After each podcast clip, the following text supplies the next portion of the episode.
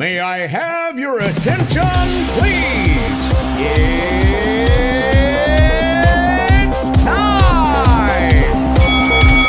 Deshaun Watson's season is over, once again leaving the Cleveland Browns without a franchise quarterback. Watson will miss the rest of his second year with Cleveland after sustaining a fracture in his throwing shoulder, an injury that came during his best performance since joining the team following a controversial trade in 2022. "I'm still in disbelief," Watson said Wednesday. Watson will undergo surgery to repair the fracture in his right shoulder, which happened during Sunday's 33-31 win in Baltimore on an unspecified hit in the second quarter. The team said an MRI revealed a displaced fracture to the glenoid. The Browns, 6-3, must go forward without Watson, and coach Kevin Stefanski said rookie Dorian Thompson-Robinson will start Sunday against the Pittsburgh Steelers, 6-3. It will be the second start for Thompson-Robinson, a fifth-round pick from UCLA who made an emergency start on October 1 against Baltimore when Watson was ruled out just before kickoff with a shoulder strain.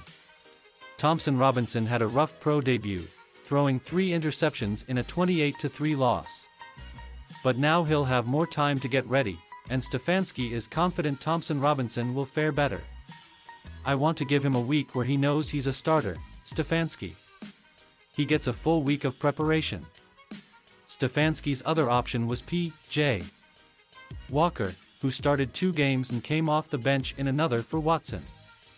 Walker had 6 turnovers in 3 games, throwing a late interception that led to a loss in Seattle. Watson said he has no idea when the fracture happened, but knew by the end of the first quarter there was a problem. "I kind of recognized something was wrong, but during the midst of the game, I was just pushing through whatever I was feeling," said Watson, who was also in a walking boot. "And then, after the game, and Monday and Tuesday we got testing done, and that's when I found out from the doctors that it was something worse than what we thought it was." Watson paused for several seconds when asked about his emotions at his season being over. "It's very tough," he said. "But I'm going to make sure I keep my head above water and make sure I stay in touch with all the guys and support them as much as I possibly can and attack this rehab process after surgery and make sure that I'm doing whatever I can to be beneficial for the team while not actually being on the field with them, and also prepping for the next year."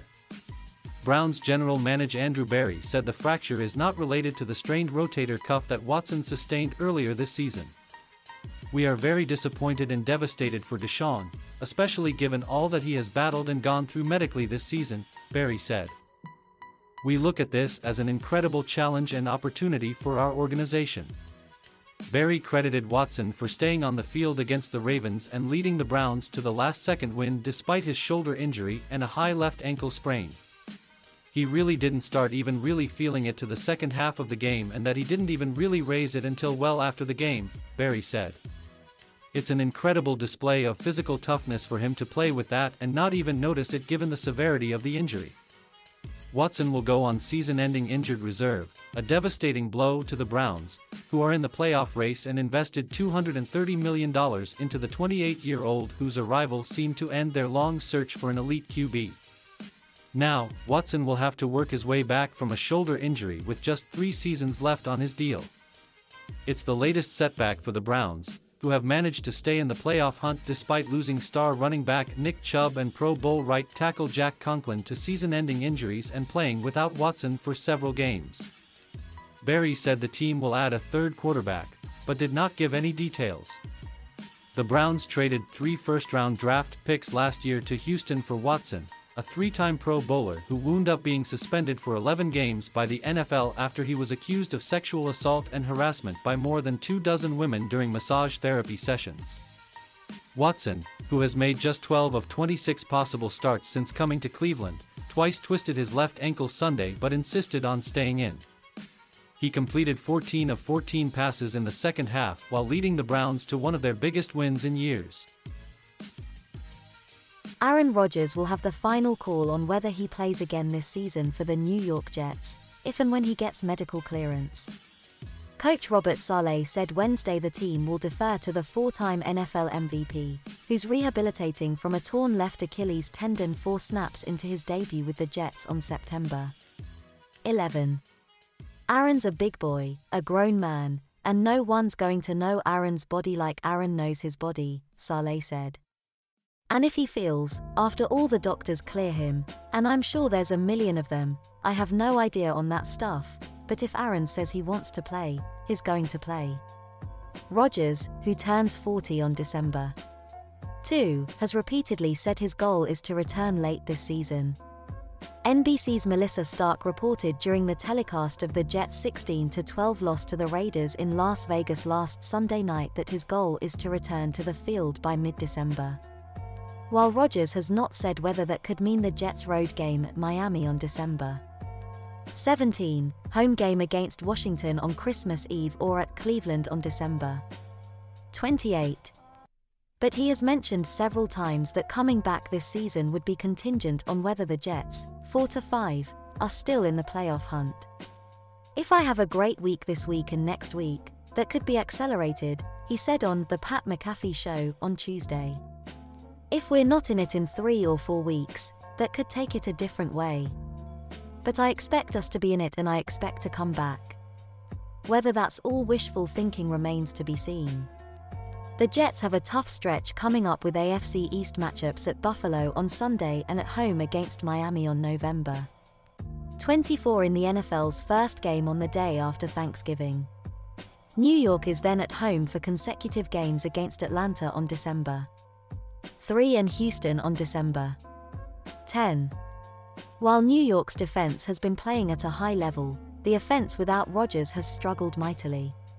Zach Wilson and the Jets enter their game Sunday at Buffalo having not scored a touchdown in their past 36 offensive possessions, a span that encompasses 11 quarters and an overtime period. The Jets held a players-only meeting Tuesday to try to talk through some of the issues facing the team. New York also made one significant move Tuesday by waiving popular backup running back Michael Carter. Saleh said it was more about giving rookie Israel Abanakanda an opportunity to play and not have Carter just sit there and rot on the bench. Saleh said other personnel changes will be made, but wouldn't divulge them. Either way, New York will need to make some drastic improvements on offense for the Jets to remain in contention for Rodgers to consider coming back. The pressure is to keep it afloat just to keep it afloat, Saleh said. You know, the pressure to go to the playoffs is always pressure. It's not for any one individual. It's not for any possibility. It's because we're competitors and we want to win football games. And I think Aaron's just icing on the cake. A return this season by Rodgers would be unprecedented in terms of recovery time. A torn Achilles tendon usually takes between 6 and 9 months, but Rodgers reportedly had a speed bridge procedure on September 13 and it's designed to expedite the healing time. Rodgers is rehabilitating in the Los Angeles area, but has been traveling to the Jets' recent games and watching from the sideline while wearing a headset to hear the play calls. He said on the Pat McAfee Show he intends to rejoin the team on a full-time basis as soon as next week. I have an admiration for him, Saleh said. We're very young on the offensive side of the ball and his veteran presence is always welcome. But for him, personally speaking for Aaron, not to speak for him, but just to get himself back in the building, reacclimated around his teammates, re-involved in meetings and then, you know, whenever his clock starts, it starts, if it's able to at all.